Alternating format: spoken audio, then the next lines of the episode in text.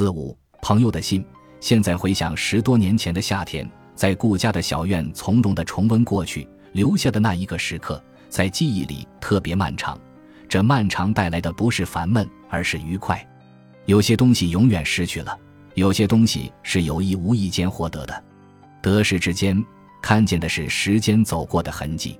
假如没有这些得与失，我们或许不会注意到时间。时间在这些得失上累累地展示出它的存在。甘霖的信说：“我这些年最大的兴奋点是生命哲学，也许有点片面。我觉得所有的哲学都应该是围绕生命哲学来展开的。我越来越深信这样两句话：我们一切的发展其实都是回到原点。太阳底下无心事。佛教，尤其是禅宗中的许多心学知识和调心技巧，从总体上看。”比起现代心理学，包括弗洛伊德的理论，更要深刻的多和全面的多。学到参禅，不是为了出世或避世，正是为了大大地入世。真正的禅，必然是大肯定的禅，也是大进取的禅。我觉得，通过这几年的摸索和尝试，心灵已经比以前更有力、更有弹性，也更为广大自由了。于是，也觉得自己所涉及的哲学。既非感性哲学，也非理性哲学，而是包含两者而又有所超越的灵性哲学。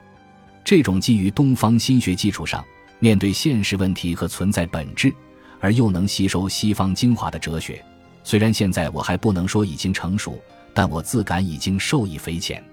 甘霖在《随想录·静夜思》中亦有言曰：“接触到生死问题，才是真正确定人生观的第一步。”意识到人的局限，才能获得局限中的最大；认识到人都会死，恰恰是他生的开始。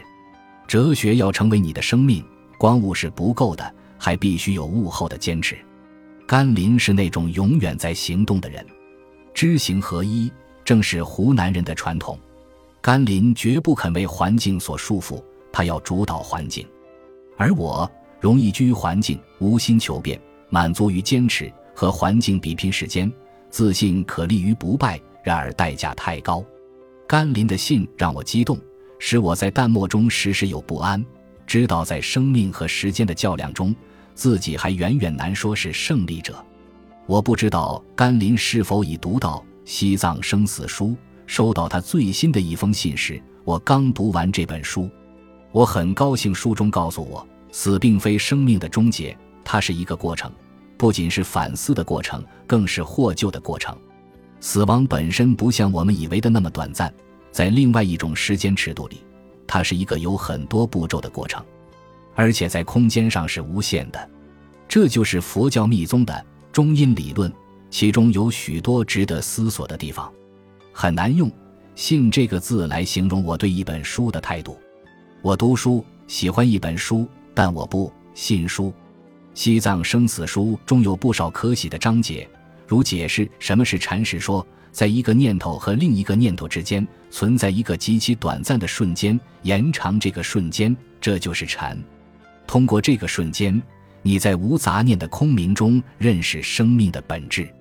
认识生命是大肯定，也是大进取。如甘霖所言，认识了生命，才能更好的活，更有意义的活。